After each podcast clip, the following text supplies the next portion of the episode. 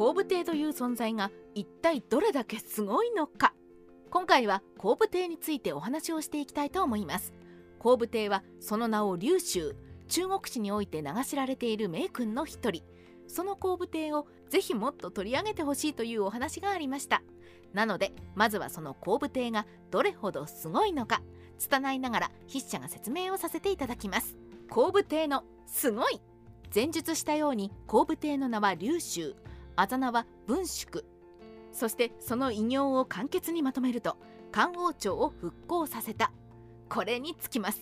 少し分かりにくいですが漢王朝は前漢五漢とあるように前漢の時代は王毛によって一度滅びを迎えているのです。つまり後部帝劉州は歴史上一度滅びた王朝の復興を成し遂げた人物なのです。これがどれだけすごいのかはまた後で述べていきましょう。漢の和の名の国王院という金院さてそんな後部帝実は日本とはとある関わりがあります。それこそが金院漢の和の名の国王院という日本で出土した純金製の王院のことです。この金印は五漢所にある記述後部玉ウニ印樹をもってすのものではないかとされています。このことから日本では後部帝のイメージといえば金印をもらった人もしくはそのイメージもよく知らないもしかしたら劉州という名前すら知らないという人も多いのですがその経歴と成し遂げた偉業は目を見張るものがあります。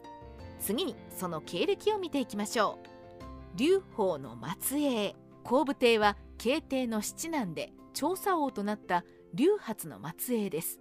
これだけだと分かりにくいですが慶帝は劉邦の四男後の文帝の子でその七男の血筋に名を連ねる存在です。この皇族に名を連ねるものというのは三国志における劉備を思い起こせますね。しかし皇族の血筋を引くものといってもそれはあくまで名ばかりのもの。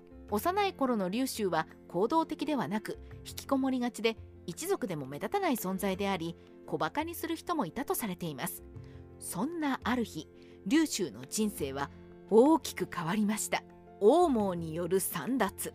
それこそが王毛による皇位散奪です。王毛は自ら皇帝となり新王朝を開きました。しかし王毛の政治は時代に急ぎすぎたのか国政を停滞させ各地で反乱が起こるようになります。この際に劉州は兄と一緒に放棄この時にすでにその優秀な片鱗を見抜いている人も多かったのか。劉州が参加するならと多くの人がその下に駆けつけたといいます。少数兵でも干渉しちゃったのがいけなかった？この放棄を聞いた王毛は数十万の討伐軍を差し向けます。そして劉州たちの兵は集まったといえど数千程度。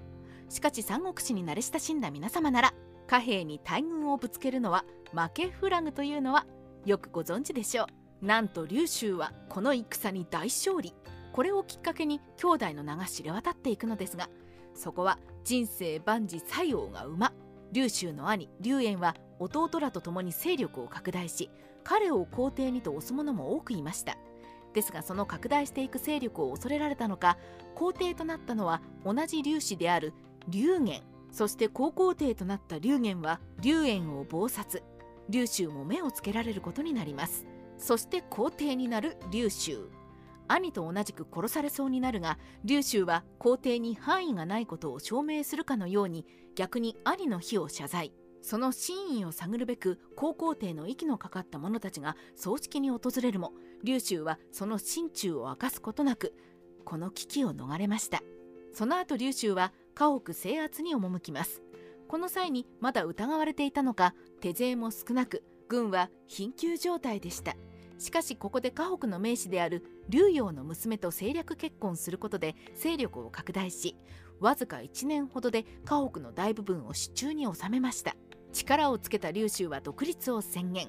部下に皇帝になったらどうですか？と言われても2回は断り3回目でちょっと考えてる。そして4回目で即位します。となりました。この辺りはお約束ですね。皇帝になった劉州は十数年後には中国全土を制覇。ここから五漢時代が始まります。後部帝の凄さ。さて劉州後部帝の凄さをご説明しましょう。前述したようにその凄さは漢王朝の復興にあります。中国において王朝が滅びるというのは徳を失うことです。国が乱れるのも天変地異が起こるのも大体皇帝王朝が徳を失っているからです。だから滅んだ王朝にはほとんど誰も見向きはしなくなります。しかしそんな見向きもしなくなったはずの王朝を復興させたのが後武帝なのです。人は一度つけられたイメージを覆すにはよっぽどのことをしなければなりません。それがマイナスイメージであればなおさら前と同じではなく前よりもはるかに良いことをしないとそのイメージは拭えません。お分かりでしょうか？それを成し遂げたのが後武帝です。これこそが筆者の中で後武帝が漢王朝を復興したことが後武帝の最大の凄さであると思う理由です。三国志ライター千の独り言後武帝の偉業は他にもいくつかありますがやはりまずは漢王朝の復興であると思うのでそこを主体にしてご説明させていただきました。ここだけ見ると連戦連勝心中を漏らさずピンチをチャンスに変えてのし上がった人と思われるかもしれませんが後武帝にはお茶目な逸話も多々あります。今度はそちらについてもご紹介していきますのでこの機会に後部亭をよろしくお願いします。